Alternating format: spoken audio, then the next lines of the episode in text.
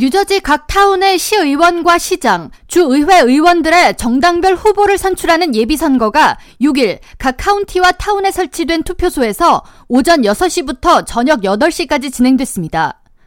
올해 뉴저지주 예비선거에 출마한 한인 후보는 민주당 5명, 공화당 소속 7명으로 한인 후보들이 출마한 곳은 당내 경쟁자가 없는 상황으로 모두 무사히 예비선거를 통과한 후 본선 진출이 확정될 것으로 예상됩니다. 한인 정치력 신장을 위한 비영리 단체 시민참여센터 김동찬 대표는 한인들이 다수 출마한 북부 뉴저지의 경우 전통적으로 민주당 강세 지역이므로 37선거구 엘렌박 의원과 포트레 민주당 폴윤 시의원 후보는 오는 본 선거에도 당선이 유력하다고 예측했습니다. 폴윤 후보라든지 뭐 어, 엘렌박 어, 주 하원 의원이라든지 이런 분들은 뭐 그렇게 어렵지 않으리라고 생각을 합니다. 어, 다만 이제 어, 공화당에서 시의원에서 시장으로 출마한 이제 박명근 후보가 그중에 어떻게 될지 그동안 시의원으로서 활동을 하면서 이제 시장 후보로 나왔는데 그 부분은 아직은 좀 장담하지 본선에서 어떻게 될지 장담이 어렵지 않을까 좀 생각이 들고 공화당 소속이지만 노우드 시의원으로 출마한 김봉준 의원의 경우 해당 지역이 다른 북부 뉴저지에 비해 공화당 지지 주민들 비율이 높아 본 선거에서 당선 가능성이 높은 상황입니다.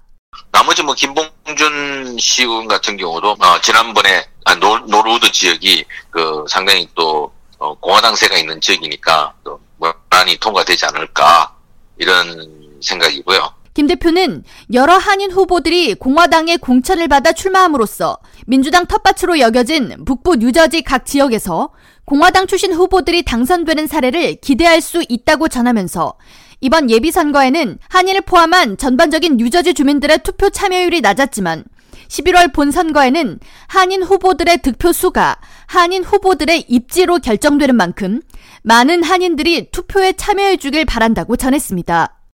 민주당 내부 선거에 통과하는 게 사실 보다는 공화당을 통과하는 게 훨씬 더 쉽거든요. 그리고 아직은 북부 뉴저지 지역에 공화당 세가 약하기 때문에 어, 한인들이 훨씬 더 쉽게 공화당의 엔돌스를 받을 수 있지 않을까 뭐 이런 것도 있습니다. 그렇지만 어, 어, 또 근래에 들어서 한인들이 이제 공화당이 들어오면서 공화당이 어, 어느 정도 또 과거에 어, 무기력했던 것에서 벗어나서 좀 힘을 얻는 그런 상황이 또 연출되고 있기 어, 일어나고 있기 때문에 어, 우리 한인 공화당 후보들이 얼마나 또 열심히 또 하는가에 따라서 그동안 민주당 텃밭이 이렇게 흔들리고 또 공화당인 힘을 또 얻을 수 있는 그런 어, 계기가 될 수 있지 않을까 생각을 합니다.